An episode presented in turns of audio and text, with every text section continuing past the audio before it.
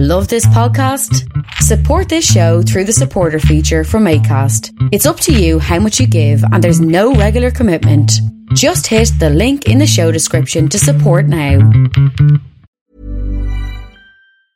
Hey, it's Ryan Reynolds, and I'm here with Keith, co star of my upcoming film, If, only in theaters, May 17th. Do you want to tell people the big news?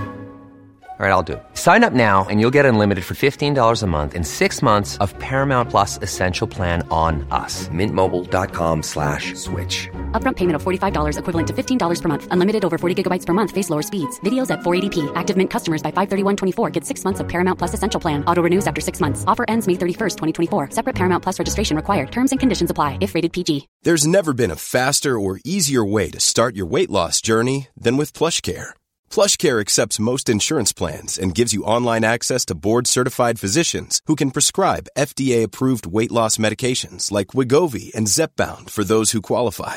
Take charge of your health and speak with a board-certified physician about a weight loss plan that's right for you. Get started today at plushcare.com slash weight loss. That's plushcare.com slash weight loss. plushcare.com slash weight loss. Please consider supporting Black Women United YEG for the protection and advancement of black women and girls in Alberta. You can learn more about them at bwunited.ca. Uh, they are always looking for donations and volunteers. So please, again, support Black Women United YEG for the protection and advancement of black women and girls in Alberta. Again, that website is bwunited.ca. This is Dmitry Samarov from Chicago, Illinois, and I love listening to Vish Khanna's Creative Control because whether he's talking to a favorite musician or actor of mine or someone I've never heard of, it's as if he's introducing me to a new friend. And the way things are going, couldn't you use a new friend? Listen now. To make your flexible monthly donation to Creative Control, please visit patreon.com slash creative control today.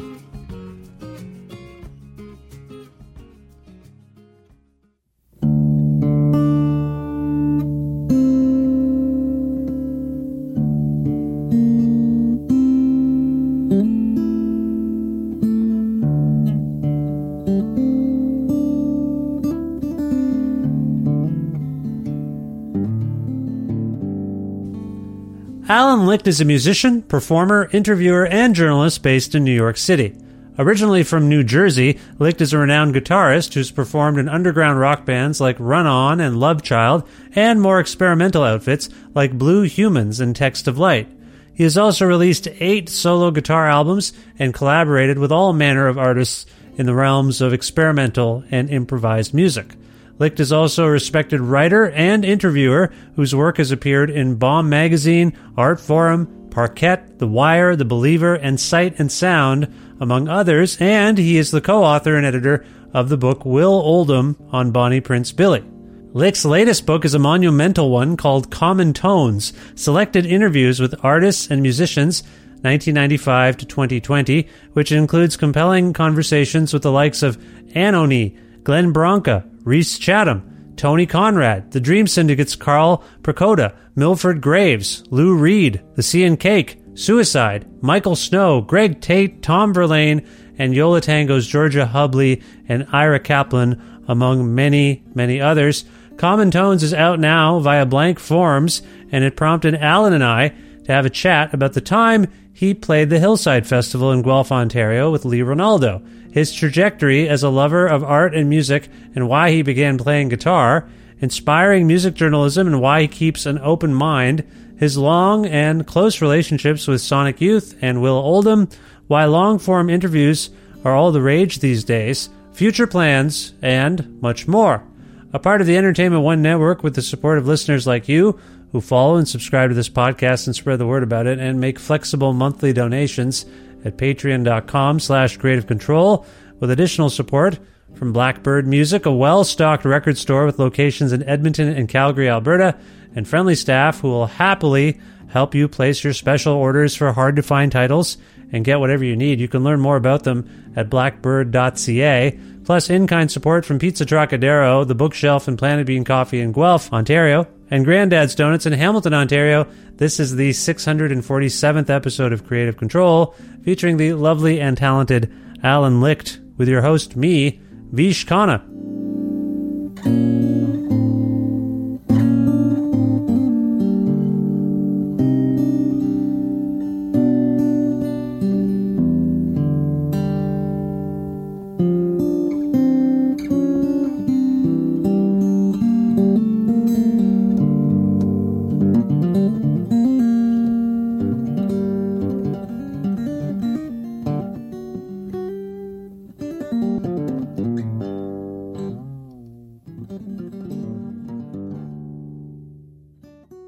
Hi, Alan. How you doing? I'm good. How are you doing? I'm well. Thanks for asking. Sometimes your American colleagues don't ask. They they just say, "Oh, I'm fine." That's all that matters. And I'm like, "What's going Yeah, on?" Why? yeah. No, I, I've been making these jokes uh, lately because it keeps coming up. But I appreciate your your courtesy and your manners. it's nice to uh, see you again. It's been uh, some years since we've been uh, in the same Yeah. same vicinity. You were in Guelph for the Hillside Festival, as I recall. It was Guelph. I was trying to remember if it was Guelph, and that's correct. Yeah, you were there with uh, Lee Ranaldo and the Dust, as I recall. hmm Yeah. Yeah. Is that your only time in Guelph? I think so. I don't think I ever played that other. It was more of a jazz festival that's there, right? Yeah, Guelph. I don't think. I don't think I ever played that. you should someday. You should definitely play Yeah. the Guelph Jazz Festival. Lee Lee actually played it uh, in the late '90s or early 2000s Mm. uh, in in a capacity that wasn't uh, you know pop or rock oriented, if you will. right. Uh, maybe with Leah Singer, I'm not sure. But anyway, uh, I don't recall off the top of my head. But uh, no, Guelph's cool. It's a nice place. Anyway, yeah, that was fun. Hmm. That was fun. It was raining, as I recall. You guys were on the main stage, and it was really raining. Ooh. Was it?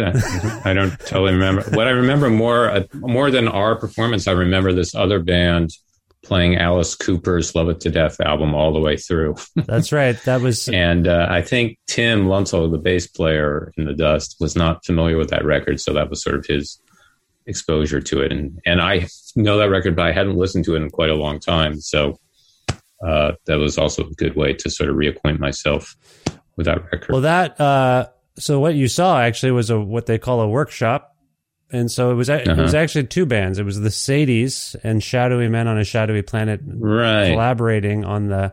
They'd obviously uh, practiced that, but uh, as I recall, they worked together on that. And then uh, Lee Ranaldo and the Dust uh, were also in a workshop. Uh, I think to close out the night. Uh, did you take part in that? Where you kind of jammed with people from Bell Orchestre and Colin Stetson and Yeah, we did. Yeah, yeah, yeah. I played with Colin. I played with uh, Sarah. Is that Sarah the- Neufeld. Yeah, yeah, yeah. That's right. And I remember that because, uh, among other things, uh, Lee convinced everyone to do a version of Revolution Blues by Neil Young.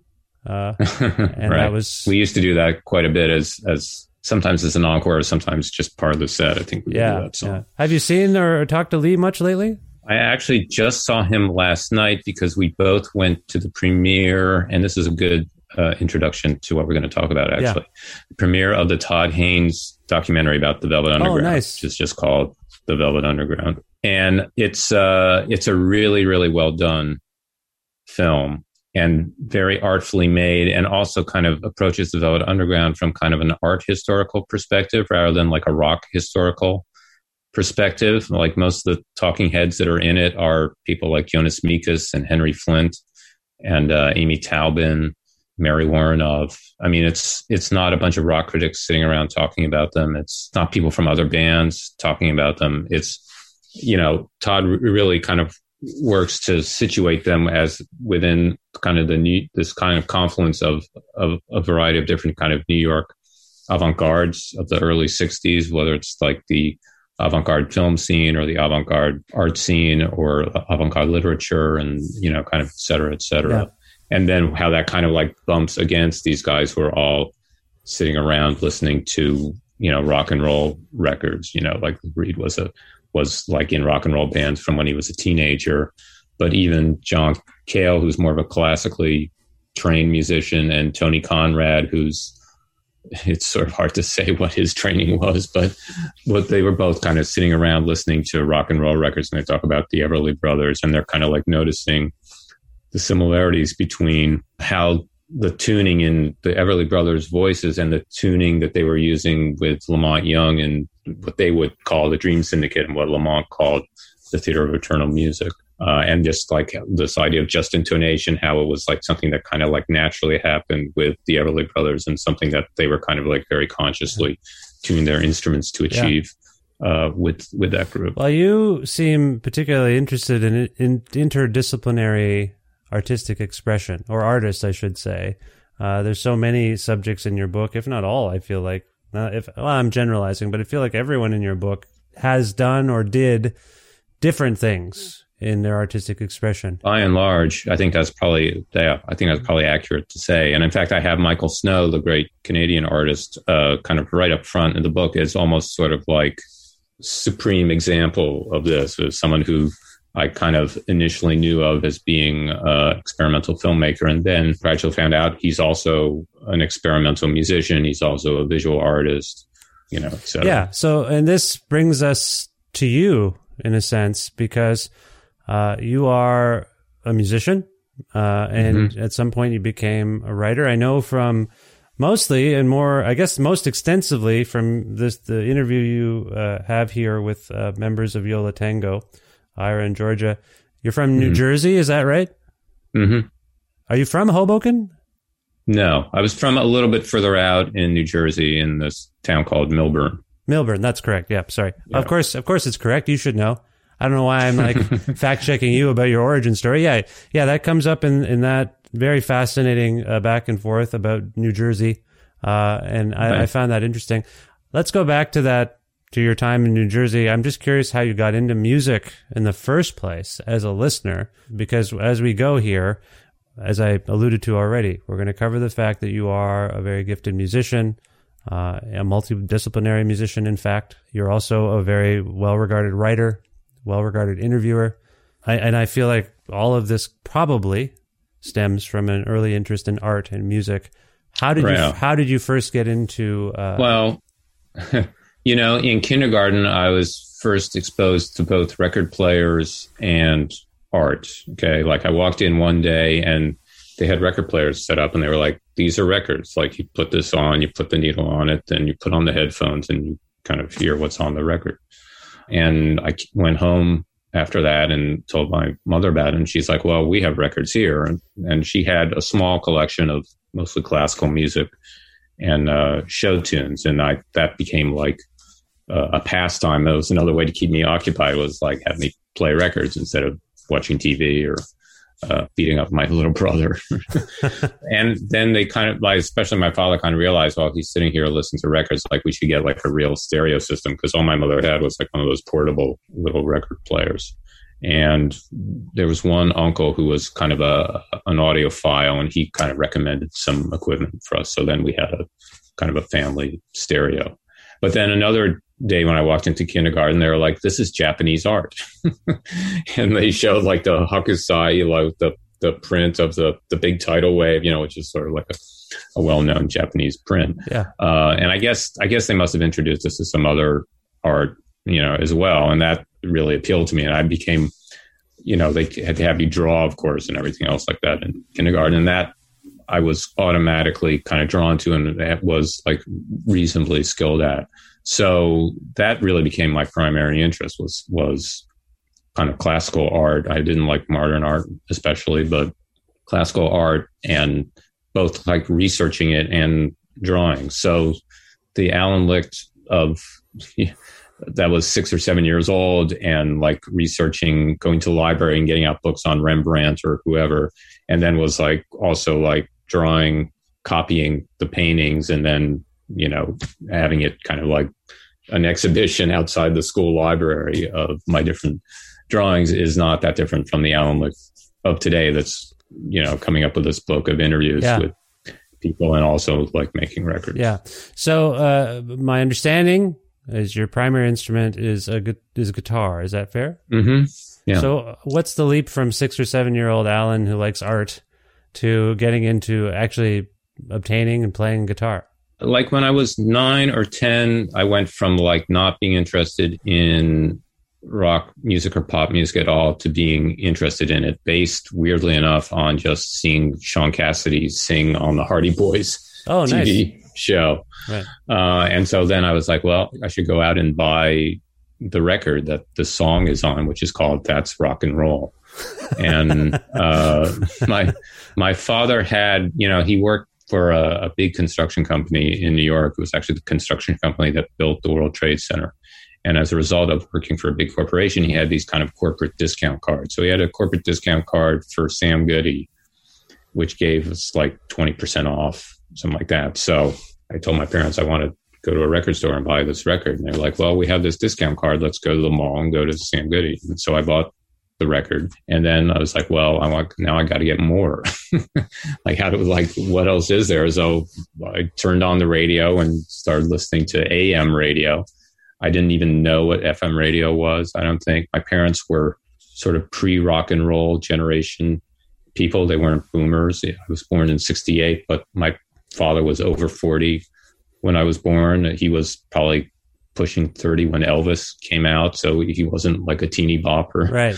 or something like that. So, and I didn't have older siblings. So, you know, I really had to kind of figure this out. And uh, I would listen to the radio, but I would, then I would also go to the library and I would just like, like, what does the library have about like a history of rock? And this is 1978. So rock hasn't been around all that long. There's kind of a limit to how many books were available about it, but they did have some. There was like a book on the Beatles. There was a great book by Nick Cohn called uh, Rock from the Beginning. Hmm.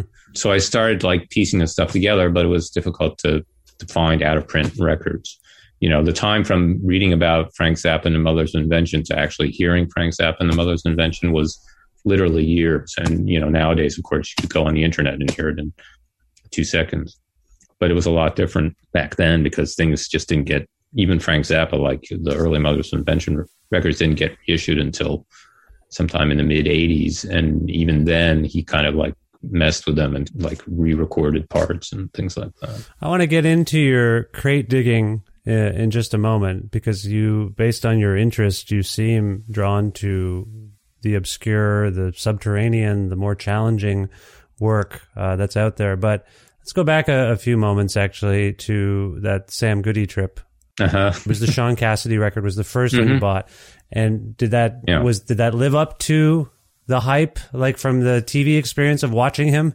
Were you like, oh yeah, this whole thing is amazing? I, I kind of remembered liking it. You know, like some of the songs were about, uh, you know, heartbreak and girl trouble, and I was like, this guy's a big star. Why is he have? Why is he having all these difficulties yeah, right. with women? You know, I was like, I mean, this, you know, I'm nine years old. You know, I have absolutely no idea like how anything like that works. So I think that was one of the things I sort of uh, came away from it with. You know, I think the record starts off with his version of the Do Ron Ron Right. you know, it was just like I felt, but I didn't know that song from anything. I, I thought it was a good song. I didn't realize it was like uh, a Phil Spector know, Wall of like- sound type thing, right? yeah, like or any like any. I mean, there's a lot of things where I heard like a later version of something that's a classic rock or pop song, like. You know, there was all these Beatles songs I know from the Sergeant Pepper movie soundtrack Right. like a lot of the songs on Abbey Road I first heard on that soundtrack, which is it's, it's completely backwards. And even some of the ones I think on Revolver were on that soundtrack. Didn't the- so it's like Weren't the Bee Gees you know, involved? I know, I know, got to get you into my life from Earth, Wind, and Fire doing it Oh, wow. on that soundtrack, which is like again, it's like completely like backwards. Backwards. Right. Okay. But- That's interesting. So uh, the fact that you even made that realization, like, wait a minute, the version I'm hearing of something isn't the authentic version, if you will. There's something else I need. Yeah. I need to start digging into this culture to get what I really need and what I really want. Yeah. Uh, I wonder if that uh, maybe that's a bit trite, but it seems to me that, as I was saying, you are drawn to people who kind of are margin are generally marginalized artist on some level. Do you know where that impulse stems from?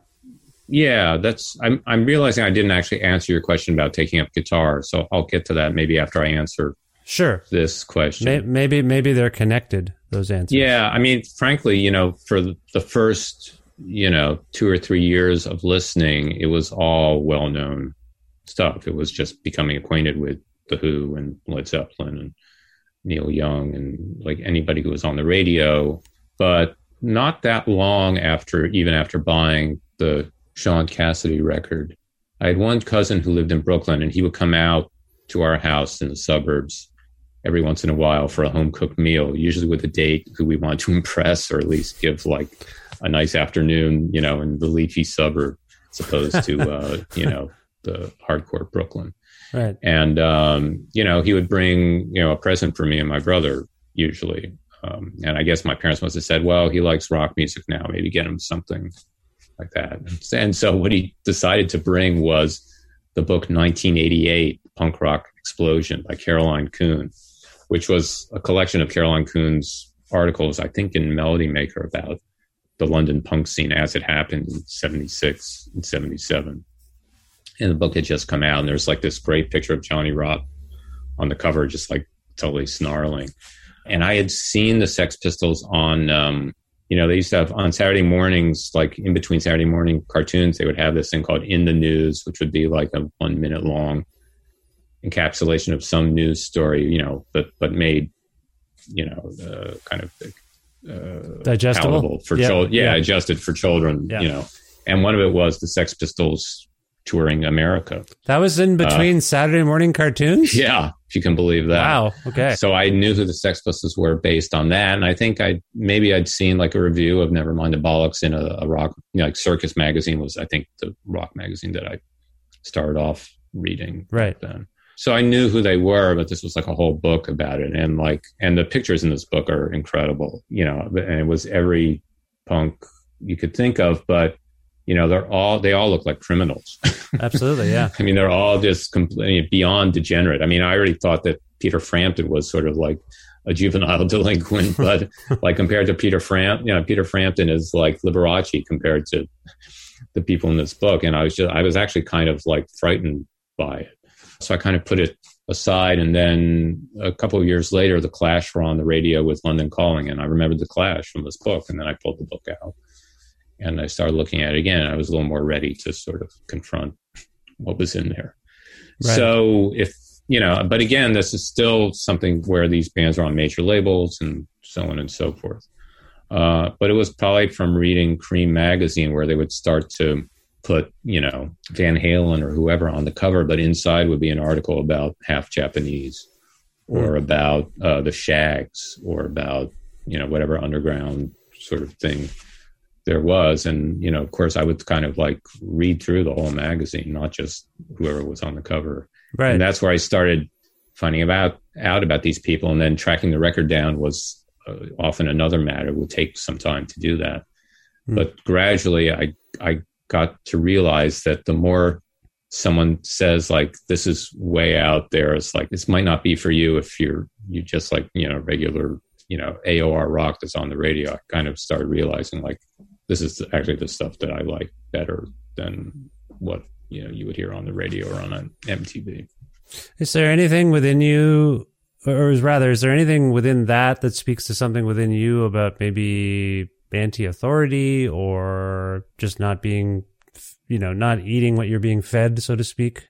I have, I have been wrestling with this as well as I ponder how I got into what I do and why I started to think like, oh, this jazz and improvised music scene, that seems like something mm-hmm. I want to explore and immerse myself in and attend concerts uh, in because we've been talking about thus far anyway we've been talking a lot about rock we're talking about Creem, yeah. like rock magazines or, or underground rock magazines. Do you have a sense of when you shifted into uh, other realms, other musical genres that are even more challenging than the ones like punk and hardcore and all, those sorts of things? Yeah, I mean, because I started off listening to classical music, it was like I already liked this whole other genre of music.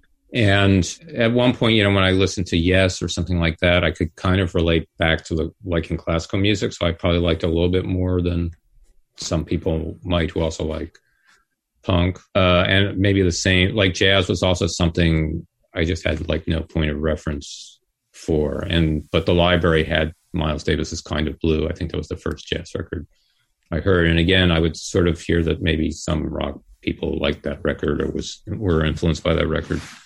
Um, so i would check that out. And i think i also heard about Cecil Taylor kind of early on, and the library actually had a Cecil Taylor record, which I checked out and was uh, I wasn't totally ready for, but hmm.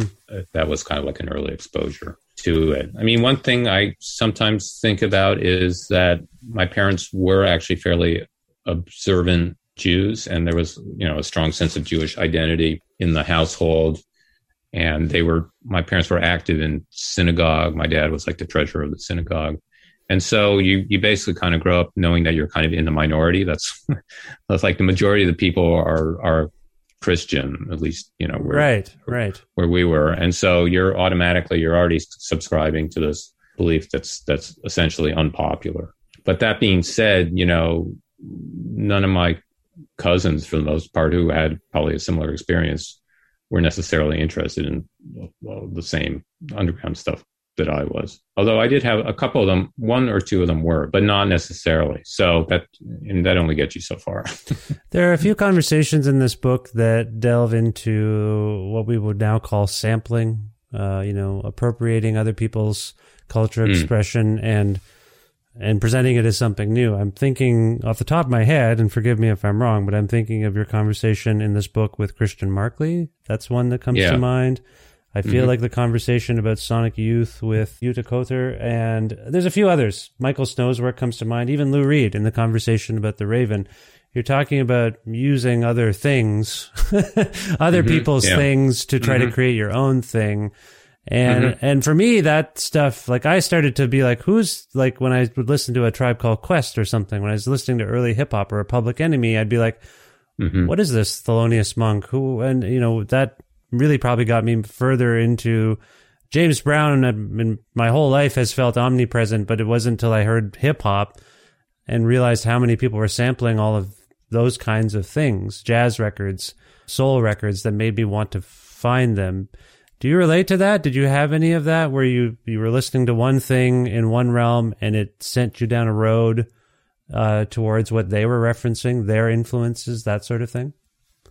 Yeah, I mean, for one thing, I think maybe I even talk about this in the interview with Jutta. Like on the Sonic Youth album Bad Moon Rising, they sample the Stooges "Not Right." I mean, not, but very primitively. Like it's, I think it's Lee like kind Lee of did, recorded yeah, it, and yeah. and he did some like looping of it, and it's between two of the songs. And then it was sort of like, oh, they're into this that album, that Stooges album too. And I then kind of also related that to Robert Rauschenberg, actually, yeah. because one of the things that kind of got me more into contemporary art was seeing this. I think it's called Tracer. It's it's a painting by by Rauschenberg, a collage really, and one of the things in it is this Peter Paul Rubens painting of Venus at her toilette. And I like Peter Paul Rubens, so I was like, well, like this modern art can't be all that bad because at least this guy likes Peter Paul Rubens. yeah, and very early on, also I saw my mother actually took me to see this exhibition of Larry Rivers, where Larry Rivers did these huge scale paintings that were made from this coloring book of Japan, which is based on Japanese prints, but it's it's basically like you know they used to have these kind of coloring books, and so they they basically kind of stencil out the outline of the figures in the painting and you're supposed to color it in. It's like for, for kids. Yeah. And so I use that, you know, on this album of covers I put up on Bandcamp called Three Chords and a Sword. And I kind of used that image, one of the images of a painting that I saw at this exhibition because I felt like this was, in a way, was like the first time I, you know, kind of like copying these old masters' paintings was the first time I kind of covered something or like in a coloring book you're sort of like you've got the frame there and then you're supposed to put your own colors in that. And that i felt like that's what i was doing with a lot of the songs that are i'm covering on that album you know. I'm taking um actually sonic youth's tom violence which is from the record after bad moon rising. It's on evol yeah. And i'm playing the basic chord structure of it but in a completely tune, different tuning than they are and then adding all this stuff before it and kind of after it that's not anywhere in their song. Yeah, and I mean, uh, I think among the more striking covers on this release that you're describing is uh, uh, an instrumental version of "Jump" by Van Halen. Right. Which right. was that inspired by um, the passing of Eddie Van Halen, or is that just a song that looms large for you? Either anyway. Sort of indirectly because someone sent me a video of this other guy playing it on acoustic guitar, and he had transposed it to com- acoustic guitar almost completely, like all the synth lines. Like hmm. he, this guy was like a real virtuoso, and he said he did that in response to Eddie Van Halen passing. And I thought, well, that's a great idea, but um, first of all, I don't have the technical capability to to kind of replicate what he's doing or replicate the record as completely as he did. Yeah. But uh, but what if you played it in more of like a John Fahey style? Yeah. Uh, and accentuate the drone aspect of it. And so that's kind of where that arrangement came from. It came together pretty quickly. It took me a little while to kind of figure out a, an adequate kind of alternate version of the kind of what would be the middle eight section mm-hmm. or the bridge or you know whatever. Yeah. But that's really how I went about doing it. So you exhibit, I think, a, a real an impressive breadth of knowledge and interest in music and art and culture. And I know from reading this book, there are instances where the subjects are surprised, honestly, by your knowledge, the research you've done in preparing for an interview. I mean, among the most striking is Lou Reed saying, Ooh, ooh, how'd you know about that? Or something like that. I don't know, I'm paraphrasing, but he just is instantly impressed. And then you include the intervention i you know in our work you have to deal with publicists sometimes saying ah, one more question and it's always right. it's i never like it right. beyond the actual interruption i'm like why is this person here involved in this process anyway but yeah, yeah. lou makes a point of saying no this guy alan he is good he did his research all this to say uh, i think that's a it's an important part of being uh, an interviewer and interviewing multidisciplinary artists to have that foundation, this sort of, you know, broad foundation, you know, of knowledge. So I, I, I want to go back to your consumption of music journalism, music writing, yeah. which sounds like it dovetails with your interest in actually playing music, which is great too, because you can also, in your conversations with some of these people, you can say, I've done this. I know what you're doing because right. I've done it right. or I'm familiar with what you're using. Right. That's all great as well. But I just want to head back to what prompted you to think, oh, interviewing people, writing about music. That is also something I'm interested in and what the motivation was there. Because I don't know about you. People will say, why do you like talking to people so much? And, I, you know, I have my answers. What are yours? Why do you like talking to people and writing about them so much, Alan? Well, uh, in a way, it's two different things because, in terms of writing about music, for sure, it was Lester Bangs and Richard Meltzer and Nick Tosches and Greg Tate, who's interviewed in the book. It was definitely reading their writing that I found like just as exciting as the music itself. I mean, especially, you know, Lester writing about Van Morrison's Astral Weeks, you know, what that kind of like pulls out of him or the kind of how that kind of triggers his imagination to me is just as significant and just as valuable as, as the record itself and that was like a real inspiration to me and the sort of again like richard meltzer just taking a record and then, then doing all this incredible kind of wordplay around it and almost treating it and almost the idea of a review as almost like a, again kind of a conceptual art project in a way because he actually studied with allan kaprow is really again was like really uh, influential on me. And I, I, mean, I definitely see myself as more of a historian than a journalist per se. You know, like everybody in the book has a kind of a history to them. I'm not someone that's ever gone out and interviewed the hot new band to see what their story is, you know, for the, the magazine or something like that.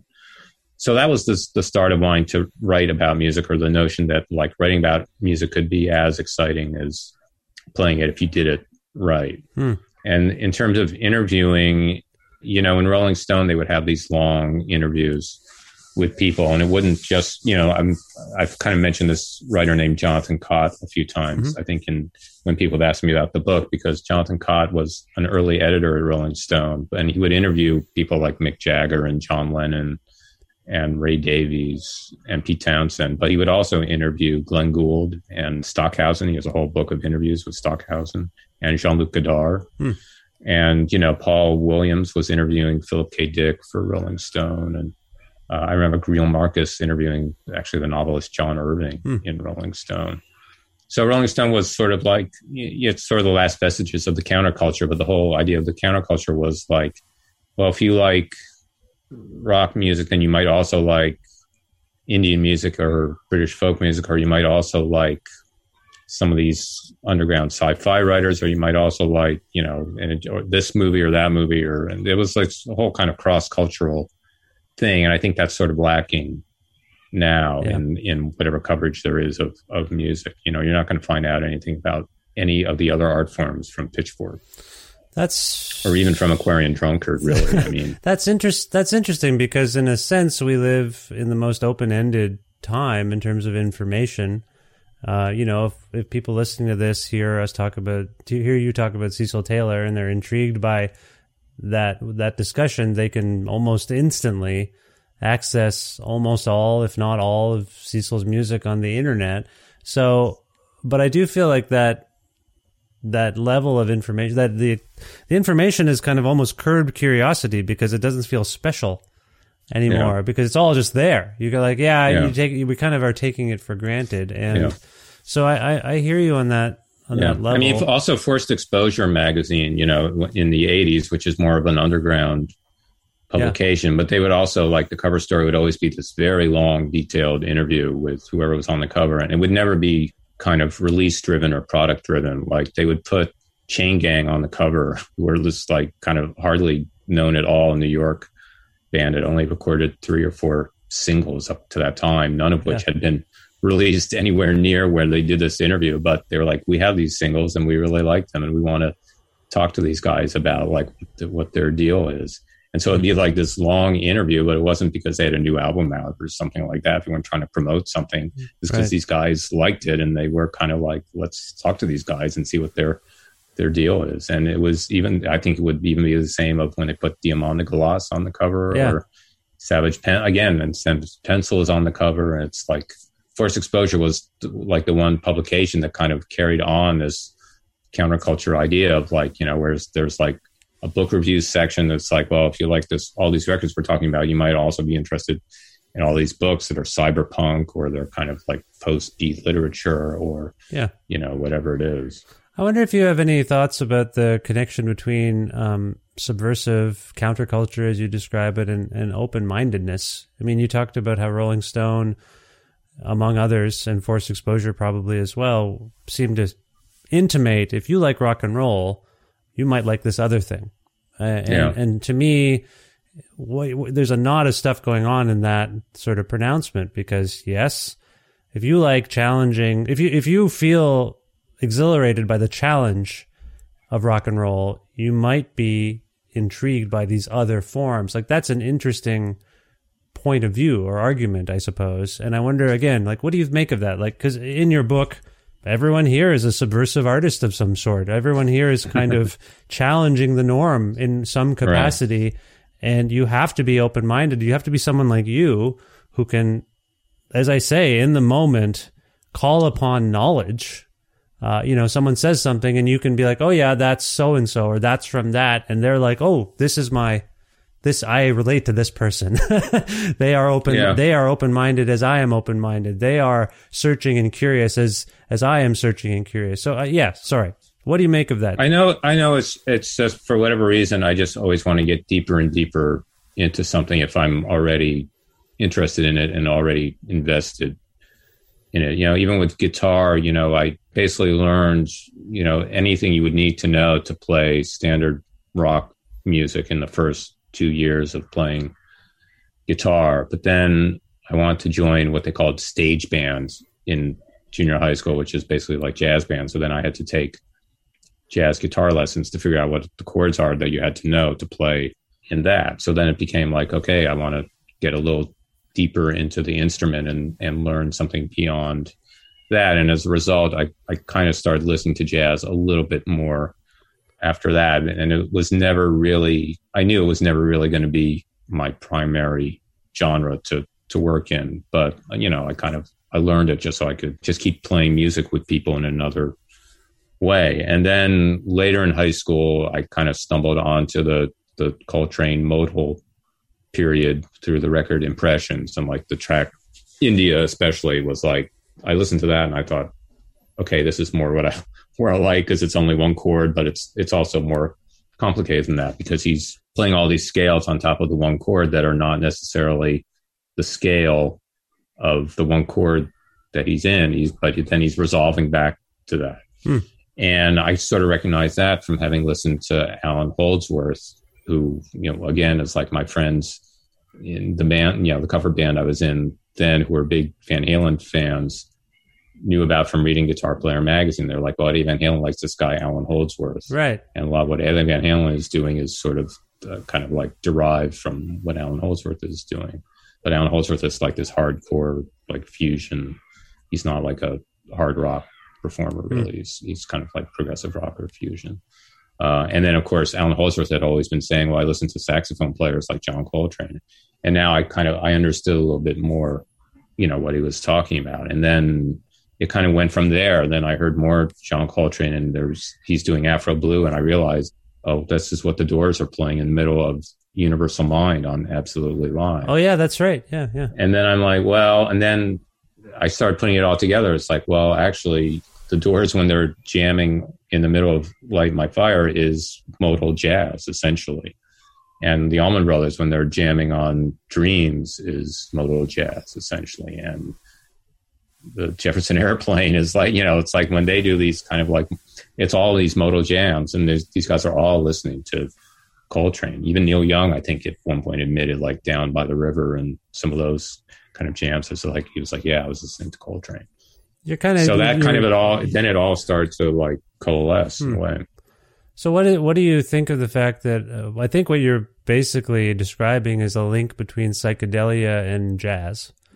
Um, well, at least that those guys were listening to Coltrane and some of those some of those other people in jazz, like at that time. That was kind of like again, it's like it's again. I think what you're saying about being open minded is a big point of it. I think one thing about musicians is they really are music fanatics. Like I think most musicians listen to way more music, or at least the musicians of that generation, and probably yeah. other generations too.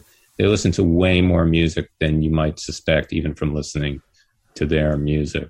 And they're always kind of curious yeah. to know more about it because that's it's what they really love. I don't want to get too neurological here, but I do feel like, you know, to be an open minded music listener is to accept the fact that you're going to start to input information that is actually going to be mind expanding. Yeah. Uh, you're actually going to broaden your horizons as a thinker. And that's what music does for me. You know, I, I, I I've never really articulated this way, but I think mm-hmm. that's what I'm looking for. I'm looking to be challenged and I'm looking to have something. What is it? What do they say? You know, I'm looking to have my mind blown. And I feel yeah. like all of the artists you're talking about and all the artists that you are talking about in this book are into that into the right. notion that these parameters don't matter. Among the, I would call them maybe, I don't know if you agree with this, but among the avatars, recurring avatars in this book, Sonic Youth seems to come up a lot. And they're important to me. I gather they're important to you. We were talking about uh, Lee Ranaldo earlier and, mm-hmm. and the Todd Haynes film about the Velvet Underground. Todd Haynes worked with Lee uh, in some capacity on the uh, soundtrack for the Bob Dylan experimental film. I'm yeah. not there. At one point yeah. in your conversation with Jutta, Jutta exclaims, Todd Haynes should make a Sonic Youth film, which I thought was interesting, right? Like, that's interesting.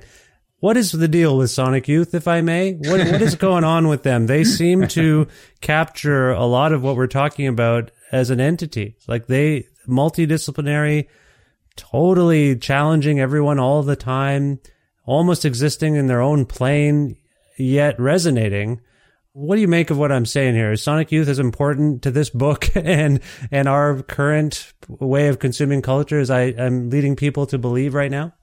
Yeah, I mean, I think just because I got to know them personally so early on, the reason there, there's never been an interview is because I've just been talking to them as sort of like a fellow traveler. I think you know since the Love Child days, like in the, the, very late 80s. You know, like the same time I was doing that, I was playing with this guy, Rudolph Grey, the guitarist.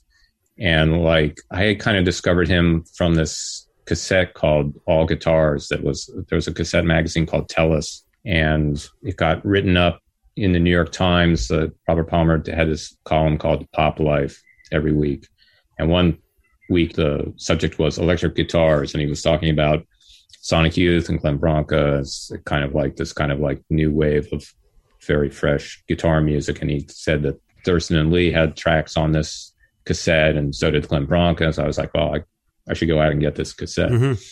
I mean, I got Bad Moon Rising at the same time, but Rudolph Grey had a track on this cassette that I really liked, and uh, but nobody knew anything about this guy. And then maybe a few months after that, there was an ad in um, Forced Exposure f- for Thurston's Ecstatic Peace label, and he was he was putting out a record by this guy Rudolph Grey, and it said X Mars slash Lydia slash maybe Bronca Guitar Killer and I was like, wow, he played with all these people. Why have I never heard of him before? And then this other fanzine, I think, had written about him and kind of made contact with him. And then I kind of got in touch with the fanzine and I was like, do you, ha-? and they sent me some more recordings and they put me in touch with him. And I was doing, I was in college at that point. I was doing a radio show and I invited Rudolph to come up. And it was Vassar College in Poughkeepsie. And it turned out that Poughkeepsie was the hometown of Ed Wood. Oh, yeah, right. The director. Yeah and that Rudolph was researching this book about Ed Wood, like a biography of Ed Wood, and he was like Poughkeepsie, huh? And amazingly, like in the years he'd been researching this, he'd never gone up to Poughkeepsie. He was based in New York. Huh. But he'd never gone up to Poughkeepsie, which is maybe like two hours north of the city, do any research up there. So he was like, he was like, yeah, I'll come up there. I'll be on your radio show and play my music and talk about my career. But you know, can you like just kind of drive me around Poughkeepsie a little bit too? Because I want to do research my book. And I, I said, sure. So yeah, we had him up and he played a bunch of things, which is really cool. So, and then that's sort of how I got to know Sonic Youth more personally because like I, I then kind of interviewed him for a fanzine and that was actually the first interview. It's not in this book, but it's really kind of one of the first interviews I did. I mean, I think I interviewed some of the interviews I did for the La Monte Young article I did for Forced Exposure might have been just before that, maybe in 1987, seven or 88, but it was all kind of right around the same time. And um, yeah, so I interviewed him, and then maybe a year after the interview, Thurston asked him to play this thing at the Knitting Factory that was called Thurston's Rock and Roll Circus, where he had different acts playing. And Rudolph was going to play with the drummer David Linton, and uh, he asked me to play bass. I didn't have a bass, but I said okay, and I wound up borrowing Kim Gordon's bass to play with Rudolph, and we just played for like 15 minutes. But Thurston was like pretty pretty astounded Hmm. by it, and like you know, Thurston was played a solo set there, and I think all the members of Sonic Youth were there. But I was, you know, I was a 20, 20 or 21 years old. I was just a kid. Nobody had any idea who I was. But it just Yeah. kind of went from there because then the next year, Rudolph was recording a record and he asked me to play on the record. And then the record was produced by Thurston and Don Fleming and uh, Tom Surgal. And Rashied Hmm. Ali was playing drums on the record, and Jim Sauter from Borbetomagus was playing Oh, wow. So again, it was like, you know, sort of this unbelievable like entree into uh, you know recording music and just just having all those people around kind of shepherding me along and kind of allowing me to you know make an entrance this way was was really kind of mind boggling to me So you have this personal connection with them that's obviously transformed your life. Uh, that's that's fair. Uh, but I had something to communicate with them about, and that's a big part of what this book is kind of all about. Like I had a lot of common ground with them. It wasn't just like waving at them saying like I like your records. It was like we're both interested in the same stuff. We both are interested in this guy Rudolph Grey. We're both interested in free jazz. We're both interested in so this minimalism from the 60s and 70s. We're both you know, kind of it just kind of all developed from there. You know, when I I had done this interview with Charlemagne Palestine for uh, Option magazine, that sort of got cut off because uh, Charlemagne be- became sort of erratic. and uh, you know, I heard that Lee was helping this guy reissue Charlemagne's first album, and he was doing the digital transfer. And I mentioned, like, you know, I did this whole interview with this guy, and it was in this article, but not completely. And Lee was like, "Well, Sonic Death is doing a fanzine, like their Right. fan club was doing a fanzine. Like, we'd love to like publish that." And so I gave it, you know, to him. And even like there was one gig at the Ritz, which was a benefit for WFMU, the radio station, and Love Child played, and the Dim Stars played, which was Thurston, Steve, Richard Hell, and Don Fleming. It was the only gig they ever played. They Holy one, shit. They put out one album and like a triple single on Forced Exposure or, or Ecstatic Peace or something. It was the only gig they ever played, and Sonic Youth head, headlined. And in between the songs, Sonic Youth played again, like uh, when we were talking about sampling before, they played some of Tony Conrad's Outside the Dream Syndicate record, like probably on just on a cassette, like through the amps. And that record hadn't been reissued at all, but I had it, a, a dub of it, like a cassette dub of it. And I was like so excited to hear it. And I kind of like ran up to Thurston afterwards. And he was like, Did you know what we were playing between songs? Because he already knew I was interested in La Monte Young and stuff like that. I was like, Tony Conrad. And he was just like, I cannot believe you knew what that what that was. Yeah, that's, Because it was so it was so obscure at that at that time, you know. yeah. Um, so again, it's like it's again this whole idea of having something in common with people, and that's why they were so significant to me. Because one of the ways I found out about them was there was this whole, you know, Thurston wrote this whole re- letter to the Village Voice after one review of I think it was Confusion is Sex, where the critic was just kind of making them sound like an offshoot of Glenn Branca and was really like leaning heavily on the Glenn Branca uh, kind of uh, involvement or association. And Thurston was like, well, there's a lot more to it than that. Like our favorite bands are, and he listed all these bands. They were all my favorite bands.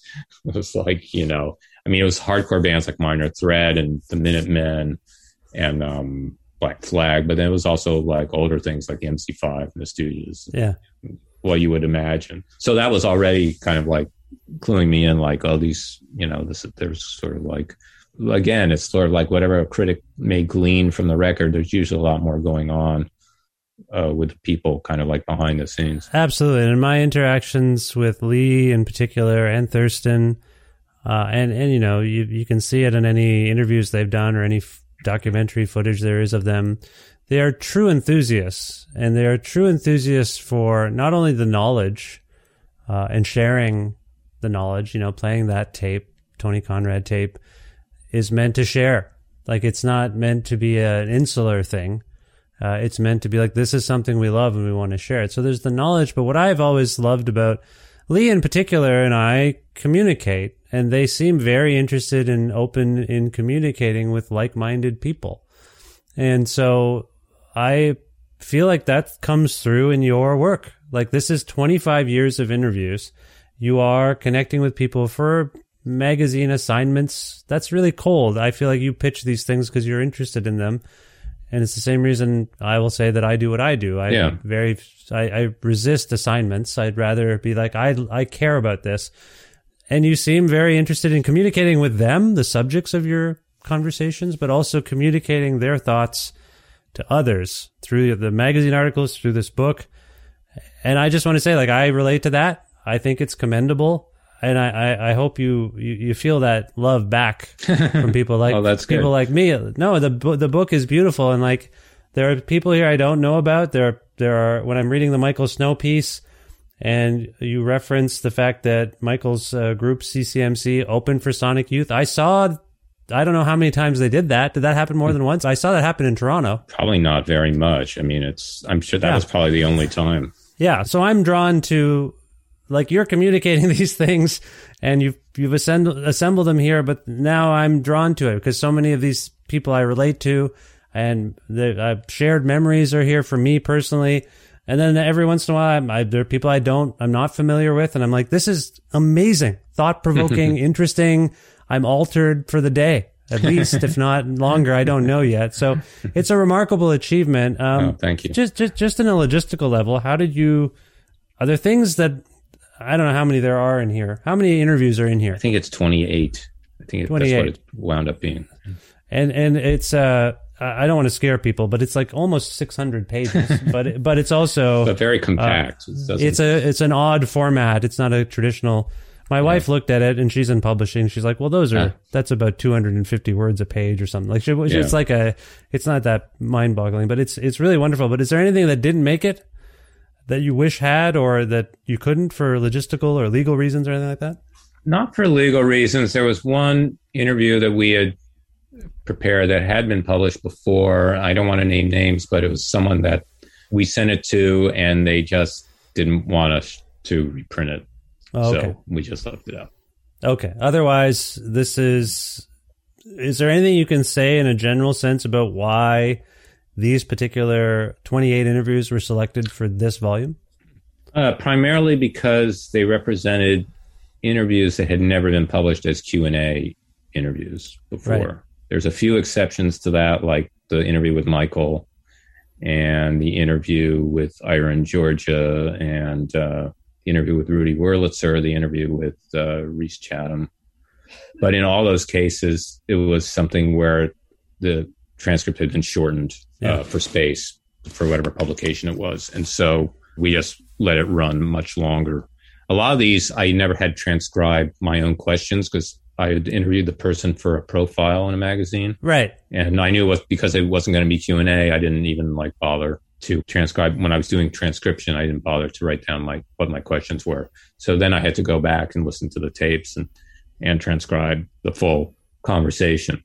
And uh, a couple of these were brand new. The one with Greg Tate w- was brand new, and the one with Kelly Reichardt was brand new. Hmm.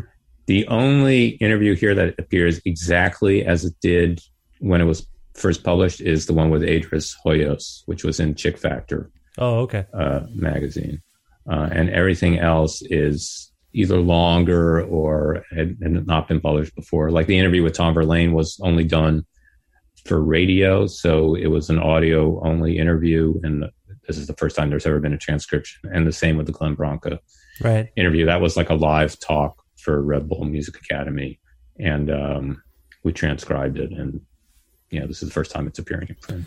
Well, I mean, it's remarkable. You mentioned Greg Tate, and I, I interacted with Greg at the Guelph Jazz Festival when uh, Burnt Yeah. Sugar played many, many years ago. And uh, anyway, and the suicide interview is really fascinating, and they're they're all really fascinating. I, I'm I'm a big fan of them. So no, it's I will say as a long-winded interviewer, I appreciated the brevity of those questions that you transcribed.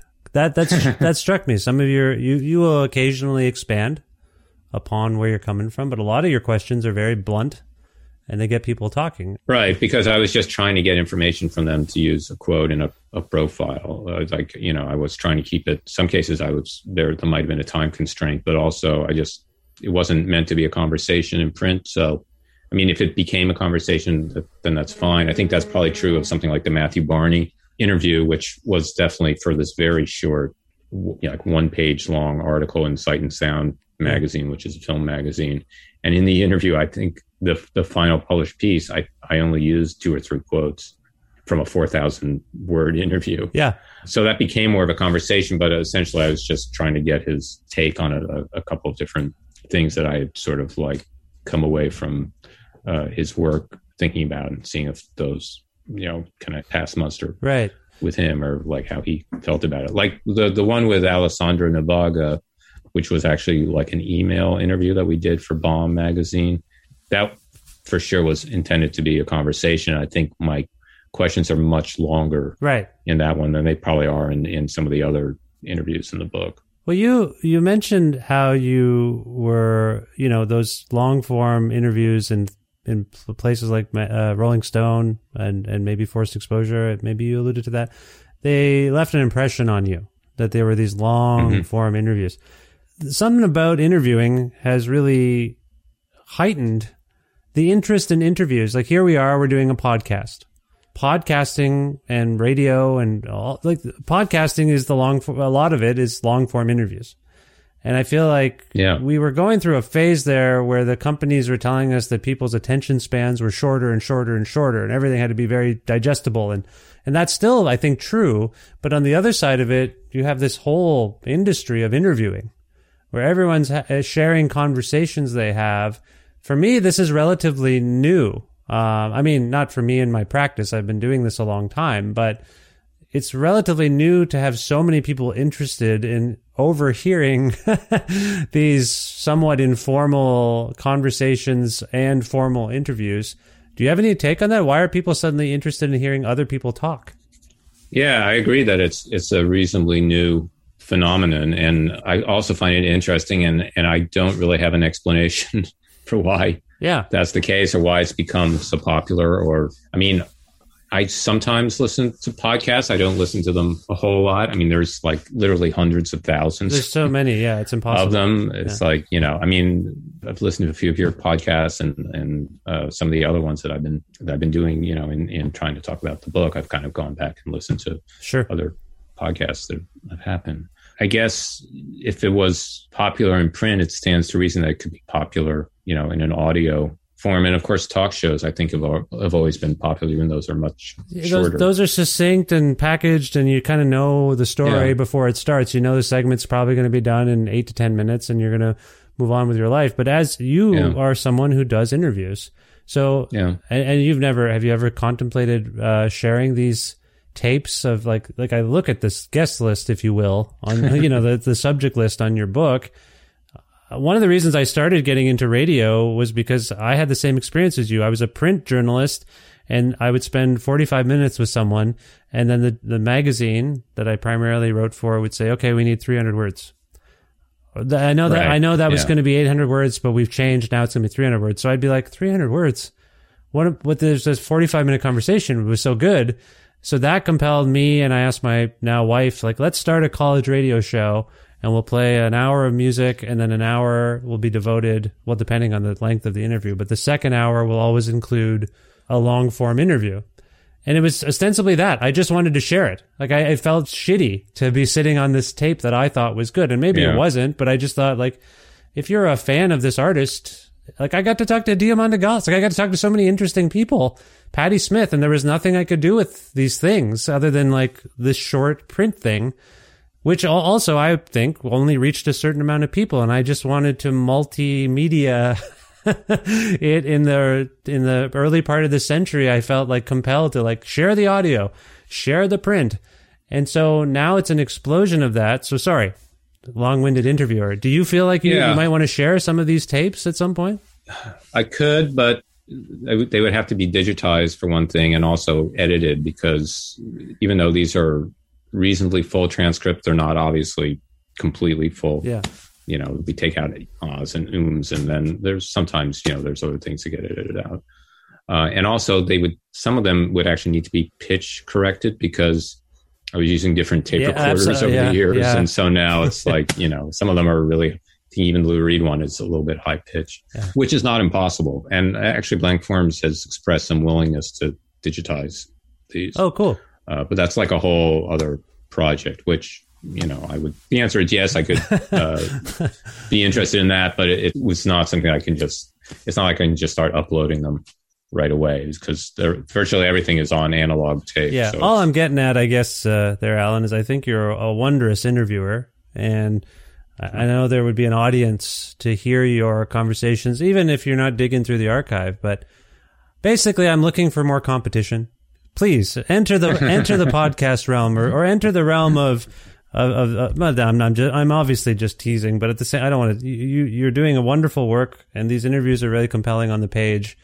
But uh, just to, the nature of who I am, I want more. I'm selfish. I want to hear, right. hear them or see them, you know, and that's maybe just right. the age we're in. Anyway, it's a wondrous book. Uh, it is called, just for, I've already established what it's called, but it's called Common Tones Selected Interviews with Artists and Musicians, 1995 to 2020. And uh, it is out via blank form editions, as I think you just mentioned. Where can people go to yes. obtain this book, learn more about this book on the internet, or what have you? Uh, for sure at their website. I think is you know blank forms. I don't know if it's .org or .com. DAP is the distributor of the book and I, I, have been seeing it now in in bookstores and so on and so forth. So, yeah. What about you? Or can people follow you per se on social media, or do you have a website, anything mm-hmm. like that? Yeah, I'm on this. I'm on Instagram, which is at Irvi Fran, I R V I F R A N. I'm on Twitter, which is at Licht Alan, uh, with the L capitalized and the A capitalized, the first A capitalized.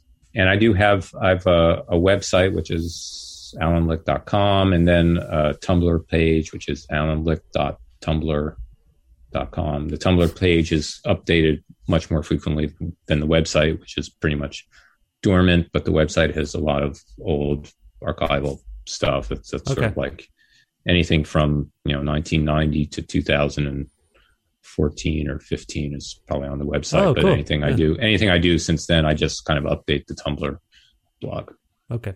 What's sort of next for you beyond this? well, we were, we've been talking about this book. Uh, what else? Do you have any music uh, projects or any other writings that we should uh, be aware of? Yeah, I actually have Emmett Kelly, the guitarist who plays with Will. Yeah. I'm I'm amazed you haven't asked me about Will. Well, uh, yeah. Sorry, Will. Will. So, so I I appreciate your amazement. Will is not a subject a subject of this book. He is also. I mentioned Sonic Youth, but Will comes up quite a bit just in your conversations with people saying, "Oh, I saw this band open for Will," or "I was at the thing and Will was there." Uh, yes, I love Will. Uh, there's no secret there. Uh, he's not a part of this book. So, and but you also did write. okay, fair enough. Yeah, that was it. I was just trying to, as much as I'm a long-winded interviewer, I try to stay focused. Uh, no, I love Will. You and I are both friendly with Will. No, we know. I yeah, I know. I know. Yeah. did Will have Uh, it? but any did- anyway, but yeah. At did- any rate, Emmett Emmett plays a lot with Will, and uh, I sort of knew him. I guess I know him through Will. I don't know if I know him some other way, but at any at any rate, he's putting out a cassette of more solo. A couple of things are solo guitar, and one thing is is a cover again of the Richard Thompson song "Night Comes In." Oh, nice. Uh, that was done live just one time. You So know, that's- you know, uh, Richard. I think it's done now, and I Yeah. think it's uh, right. He was on your show. Rich- that was one of the ones I, I listened to actually, I was happy with that and one. I read his memoir. Yeah, I was happy with that one. I, I wasn't sure what to expect, and uh, to be honest, it was a technical nightmare. Speaking of your Lou Reed high pitch situation, there was a delay, and I took a lot of editing, but uh, I was happy with that one. Have you ever had uh, a chance to speak with him? I haven't, but you know, Henry Kaiser is someone who's been kind of a mentor to me, and is someone I've known for oh, over thirty years. And Henry, of course, is has recorded a few records with Richard Thompson. He knows Richard. So, um, Oddly enough, ironically, Richard, Richard and I, Richard Yeah. and I have have Henry in common, if if nothing else. Ironically, I brought up Will to Richard Thompson and not to you, which is funny because you, I didn't get this chance to articulate this. You actually uh, are involved in a book about Will, uh, an interview book, right? Right. Right. Like a full length interview. book. Right, and that's Yeah, yeah. that's just you and him in conversation. That's the deal. Yeah. Yeah. Mhm. Yeah. Will Oldham on Bonnie Prince Billy, which was sort of intended to be part of the Faber and Faber director on director series, like Cassavetes on Cassavetes and Scorsese on Scorsese and Herzog on Herzog. And what was that project like for you? Was it illuminating? Was it uh, was it intimidating? all, all of the above. I mean, it was it was great because I got to spend time with my friend who, you know, and I think the fact that I knew Will from even before he was performing music, uh, at least publicly, yeah. I think that sort of helped uh, cement that. So it wasn't like a journalist interviewing him or someone else who had only come, only knew him uh, like as a as a performer.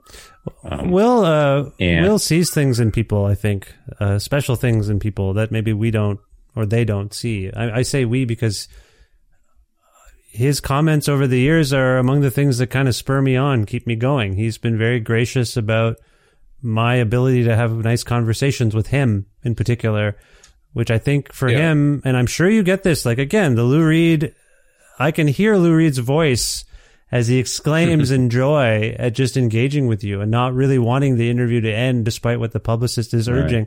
And I, I would get that a little bit from Will too. Like, and, and he, that's what he would say early on. You have no idea what it's like talking to people. Like people don't seem interested when, when an interviewer is interested and engaged with what I'm doing, it means the world. And, and I think that's why, I think that's why, uh, our, our interactions have resonated with him and why we still remain friendly and stay in touch. And I mean, that's another weird thing. I don't know if you've had, do you have this? Do you, do you maintain rapport with interview subjects after you've talked to them?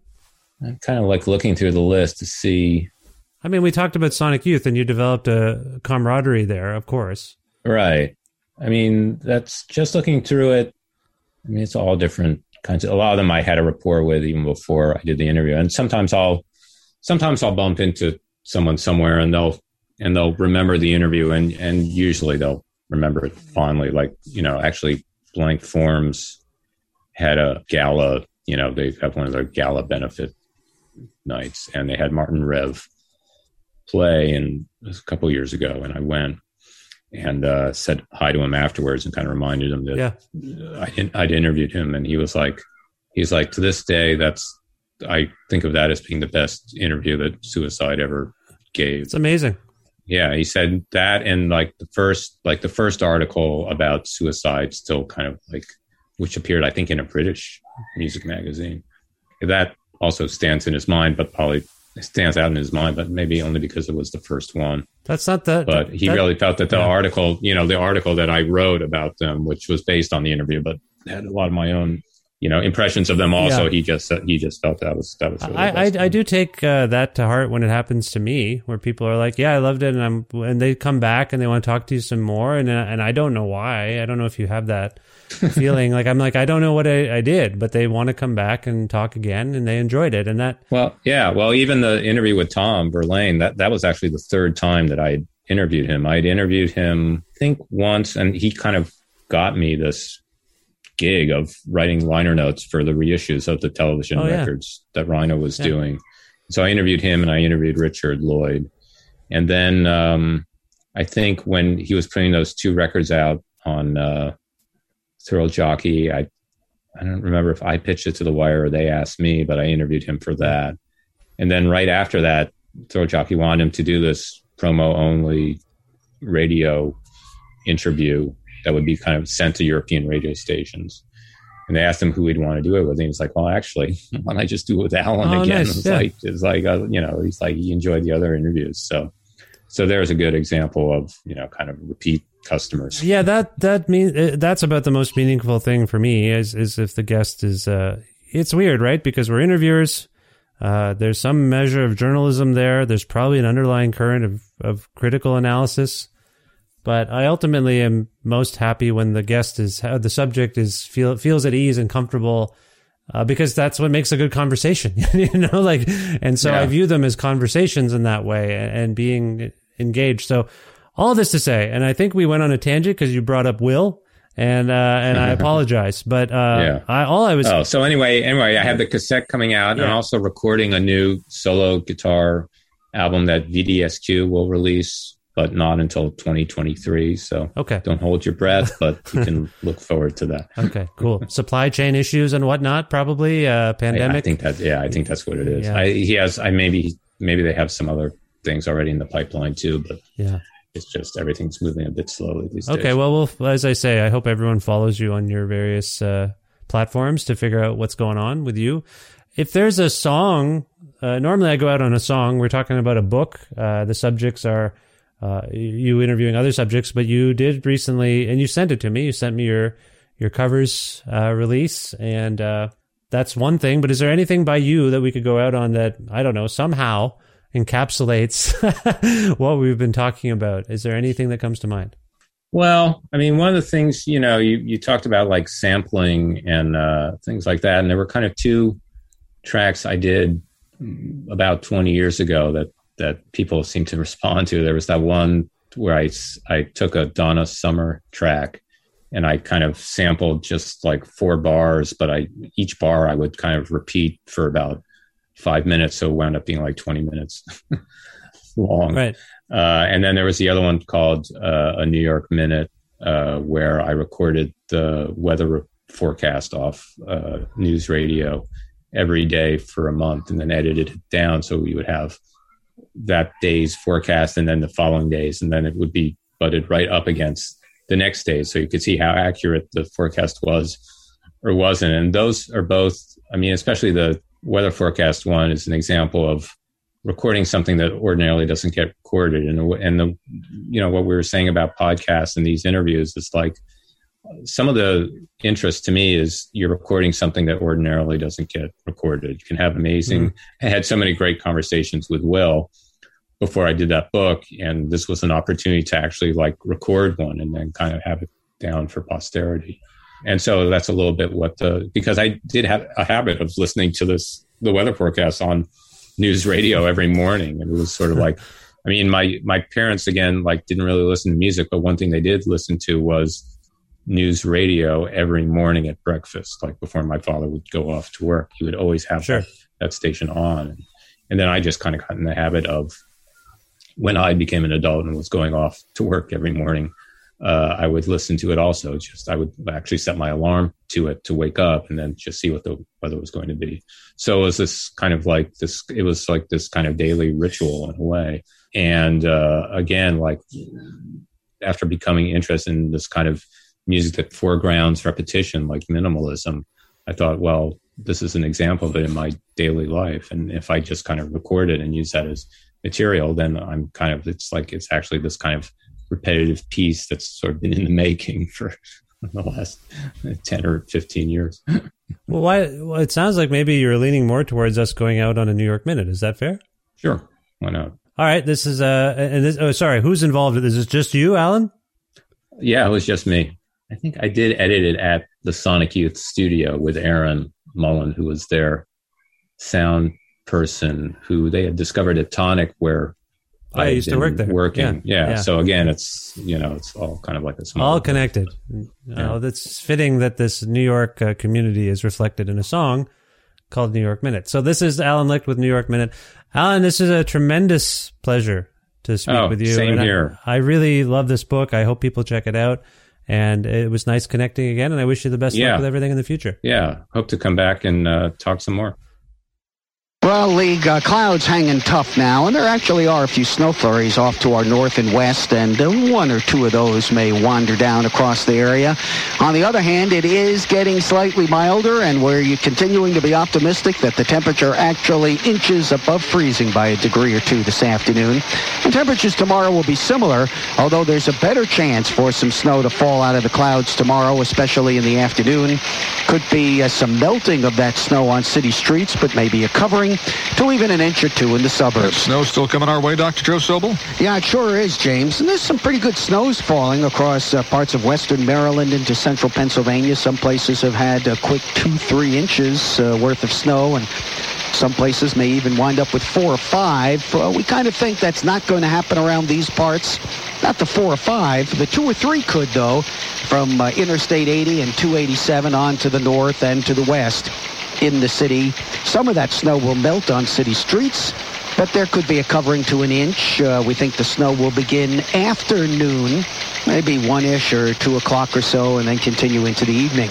Tomorrow will turn out partly sunny. Oh, we got a good deal of sunshine here for the rest of the day. Not a bad day at all by January standards, with temperatures getting up uh, to around 40 degrees this afternoon. Partly cloudy tonight, upper 20s, and then for tomorrow, once again, a little bit of sunshine and 40.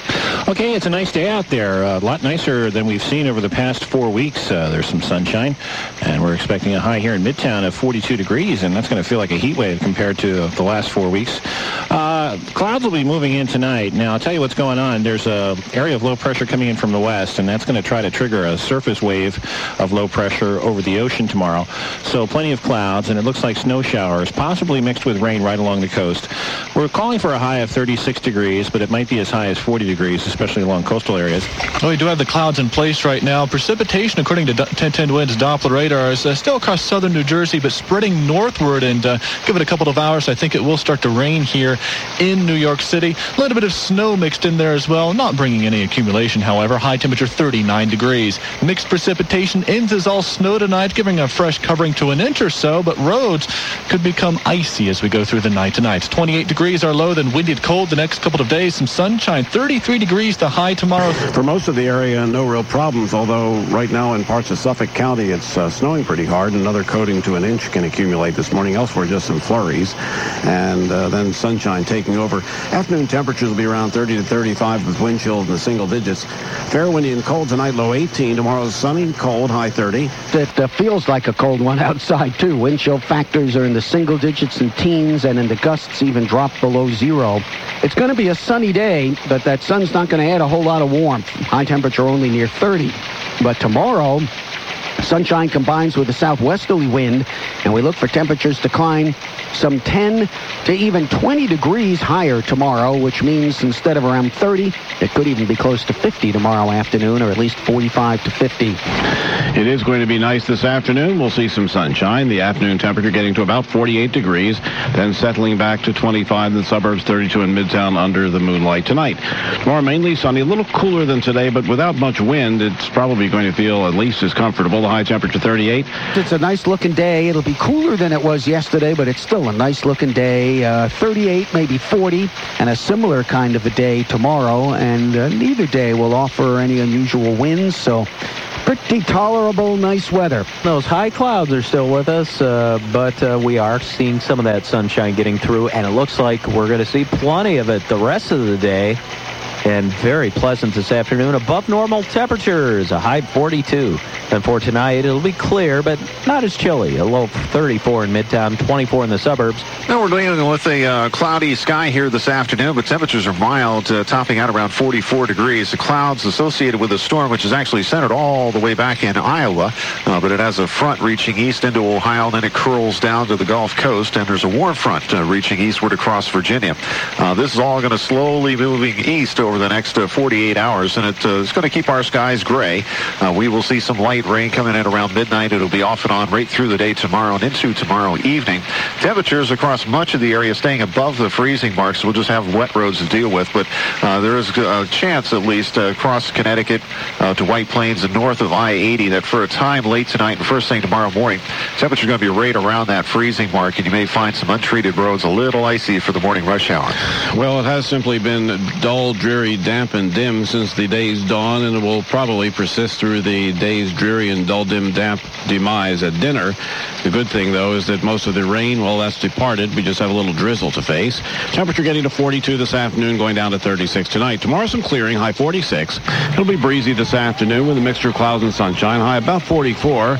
Partly cloudy tonight, low 30 in the suburbs, 34 in Midtown. Tomorrow, pretty nice day. Cloudy to partly sunny, high 40. Well, we expect to have a mixture of clouds and sunshine for the course of the day. The afternoon high temperature about 42 degrees. And then for tonight, partly cloudy. The temperature tonight dropping off to about 24 in outlying areas, 30 in Midtown. Tomorrow, sunshine followed by cloudiness, high 38. Well, we're watching some light snow, which should cross through southern New Jersey during the rest of the morning. Otherwise, uh, we're looking for thickening clouds the rest of the morning, and uh, this afternoon, some snow or rain arriving in our area by evening. The high today, 38. Now, there's a winter weather advisory uh, for late today through tonight and into tomorrow morning. North and west of the city, we'll see snow changing quickly to rain tonight in the city, nearby suburbs and Long Island. But snow north and west of the city will change later on after about an inch of accumulation. We'll have a low tonight at 36. Tomorrow we just see rain and drizzle with areas of fog, a high 42. We have a steel, a steel wool gray sky out there. Easy for me to say, and also easy to get under an umbrella today. That's what you need. Raincoat all day, rainy, drizzly, foggy. Temperatures in the upper 30s near 40. Then things change tonight as the storm consolidates to our south and a high pressure area builds into eastern Canada. Colder air will move southward and change the rain first to ice and then to snow from north to south across the area. And we could get a few inches of snow with very slippery conditions developing tomorrow as the temperature drops below freezing. Yes, indeed, and at least for uh, parts of the uh, listening area, it is snowing now. Uh, the uh, colder air is pressing in from the north. Many of the western and northern suburbs have gone over to all snow this hour, and in the city, I think it will happen in this uh, next hour or two. Uh, we'll go from this mixture of rain and sleet to having some snowflakes and then all snowflakes. the temperatures heading south during the day will be down around 30 degrees by evening, so watch untreated surfaces are going to be getting icy as we go through the afternoon. Uh, the snow will get to be heavy at times. Most of the accumulation is going to be coming during the night. Uh, by morning, we'll have four to eight inches, and actually, I kind of lean toward the top end of that range. Uh, this is going to be a pretty impressive storm, a low of 24 degrees. For tomorrow, strong gusty winds. The snow will diminish to flurries during the morning. We'll even get the sun back in the afternoon, but there's going to be blowing and drifting, notably outside the city. The winter storm warning has ended, and we saw between four and eight inches of accumulation across the area and uh, right now, what we're looking at is some leftover flurries, but that will be coming to an end by the noontime hour. Blustery for the afternoon. Some sunshine returns. It will be blowing and drifting of snow, especially across the suburbs. High temperature 32. The wind, though, will make it feel like it's in the teens and single digits. Clear skies and cold for tonight. Diminishing wind, low 22 in Midtown, 14 in some suburbs. Tomorrow, plenty of sunshine, high 36 degrees. With the sun climbing a little higher in the sky, the temperatures are equalizing somewhat across the area, still in the single digits in northwestern New Jersey and in the Hudson Valley north of the city. We're expecting the afternoon air temperature to get to about 36. Clear to partly cloudy tonight, low 18 in some suburbs, 26 in Midtown. Tomorrow, partly sunny, high 40. Sunny to partly cloudy today, high near 40. Partly cloudy tonight, low 26 in most suburbs, 232 in Midtown. Tomorrow, sunshine mixed with clouds, high 42. We'll have cloudiness and some sun sunshine today. The afternoon temperature getting well up into the 30s to near 40 degrees, perhaps as high as 42. Parts of it mostly cloudy tonight, the low 30. Then tomorrow will turn colder, so even though it only gets down to 30 tonight, it only gets up to 34 degrees during the day tomorrow. There could be a couple of snow flurries tomorrow morning. There's some flurries around this morning. In some areas, it's coming down a little harder than most people think of as being flurries, but it's not going to amount to anything we don't believe. And this afternoon should turn sunny. The high temperature for the day about 38. Clear, brisk, and cold tonight, low 14 in some suburbs and 22 in Midtown. Tomorrow, sunny, high 38. Sunny, and it's going to be a nice day today, James, and sunshine will get temperatures up pretty close to 40 this afternoon, at least the upper 30s. Tomorrow, we're also looking at temperatures to get above freezing, although we're also looking at cloud cover and some snow to be falling tomorrow. Okay, we've got low pressure, which is tracking to the north of the city right now, and that's really not a good scenario for uh, major weather problems, and I'm sure we're all grateful for that. But there will be some snow showers around, especially across northern and western Jersey, where they could see up to an inch.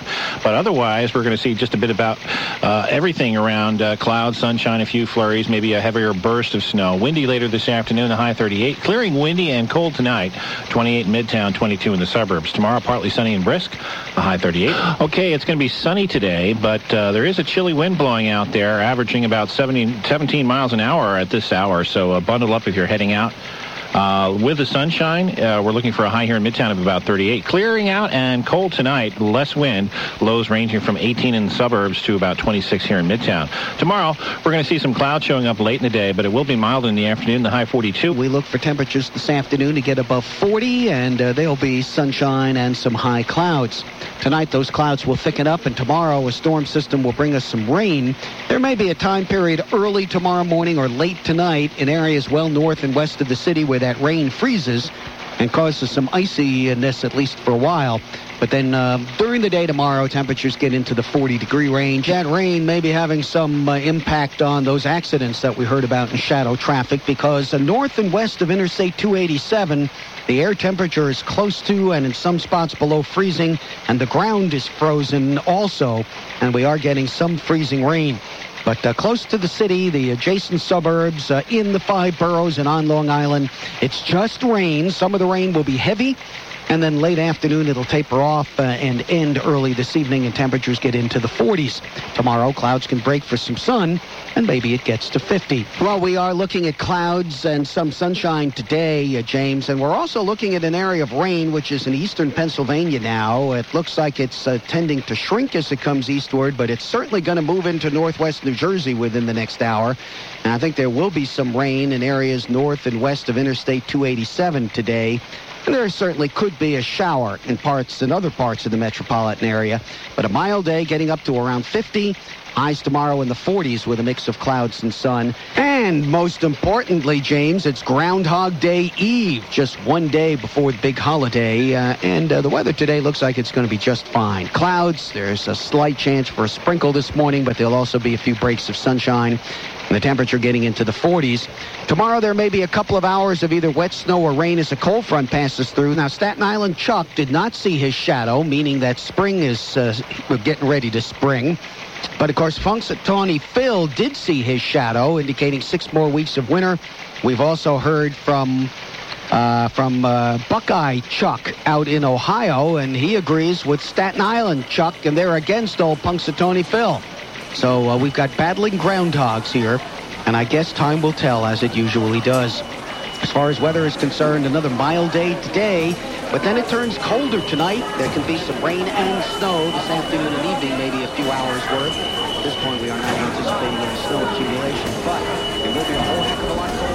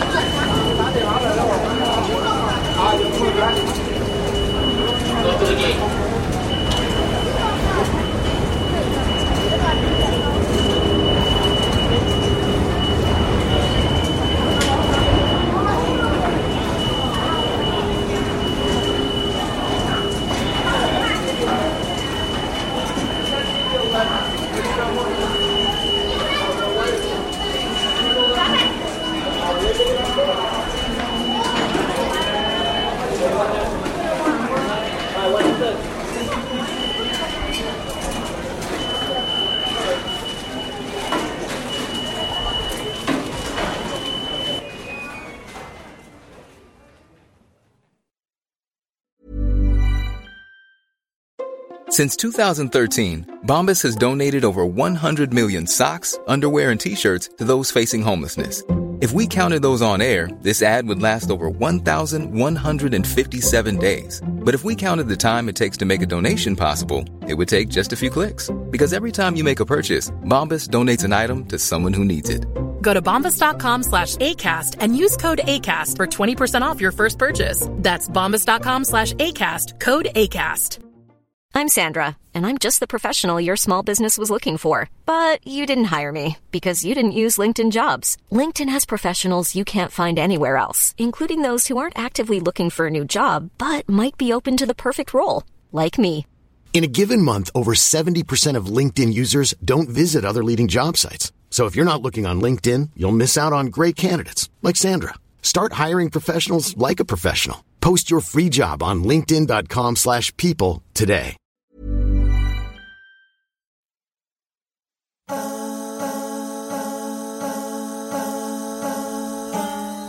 Thanks again to Alan Licht for appearing on this, the 647th episode, I want to say. I think that's right. 647th episode of Creative Control, which is part of the Entertainment One podcast network and is available wherever you get your podcasts, wherever and however. I don't know how you get them. Do you get them other ways other than like the internet? There must be a whole subterranean existence where people get their podcasts without using Wi-Fi or data. They just get them. Must be must be an interesting life. I wonder. Anyway, if you can't find an episode that you're looking for, or if you want to learn more about me and sign up for my monthly newsletter, which is uh, woefully out of date, I got to get on that thing. It's just I haven't. Sorry. I'll get. I'm sure most of you don't even. Are you subscribed to the newsletter? You can do it on my website. Uh, all of the stuff I just said, really, can find out more about at uh, vishkhanna.com. I tell you what, you get a few more subscribers to the newsletter, I'll make one right away. I need like five. Five. That's a modest. Just five. Five new subscribers. I'll make a new newsletter. I don't know what'll be in it, but I, I I will rise to your challenge and I will write a new newsletter and it'll be great. I'm sure it will. Anyway, you can also like Creative Control on uh, social media, Facebook, I guess, if you like Facebook still, or Meta. It might be called Meta by the time you hear this. Also, you can follow the show on Twitter at Vish Creative, or you can follow me directly on Twitter and on Instagram at Vish Khanna. Also, visit patreon.com slash creative control to make a flexible monthly donation to sustain this podcast. $6 or more a month grants you access to exclusive content and uh, stuff like uh, you know what we were talking to Alan about, like your his archives. That's what I dig into for the uh, exclusive content. Just whatever I can find. Sometimes it's like ten minutes with William Shatner. Sometimes it's like ninety minutes with Will Oldham. Whatever I can think of that might make sense from my back catalog that doesn't have a an online home anymore. I try to give it some new life and make it uh, Patreon content. So if you're interested, Oh, also, and if you're interested in receiving a Creative Control T-shirt, I still have some of those. Just message me on Patreon, and I'll get you one while supplies last. Again, the address is patreon.com/slash Creative Control. Thanks again to the fine Alberta record retailer Blackbird Music, which you can learn more about at blackbird.ca. They're in Edmonton and Calgary, Alberta, but I think you can contact them and figure out ways to order stuff wherever you are. So blackbird.ca for more info, and also to Pizza Trocadero, the bookshelf, and Planet Bean Coffee in Guelph, Ontario, which is still my home in my heart, and Granddad's Donuts in Hamilton, uh, which uh, my heart has probably not done so well because of the donuts, but it's delicious. So thank you, Granddad's Donuts, uh, for your in kind support for this show. Thanks as always to Jim Guthrie. Uh, he lends me music for the show. You can learn more about Jim at jimguthrie.org. And finally, thank you for listening to this episode with Alan Licht. I do hope you'll check out his wonderful new uh, book, Common Tones. And also consider subscribing to this podcast and asking your friends to do the same, spreading the word about the show. Uh, all of that helps. Uh, so if you can, please do those things. And otherwise, thank you. I will talk to you soon. Sorry for the extra long intro. I got a little hyper. Bye for now.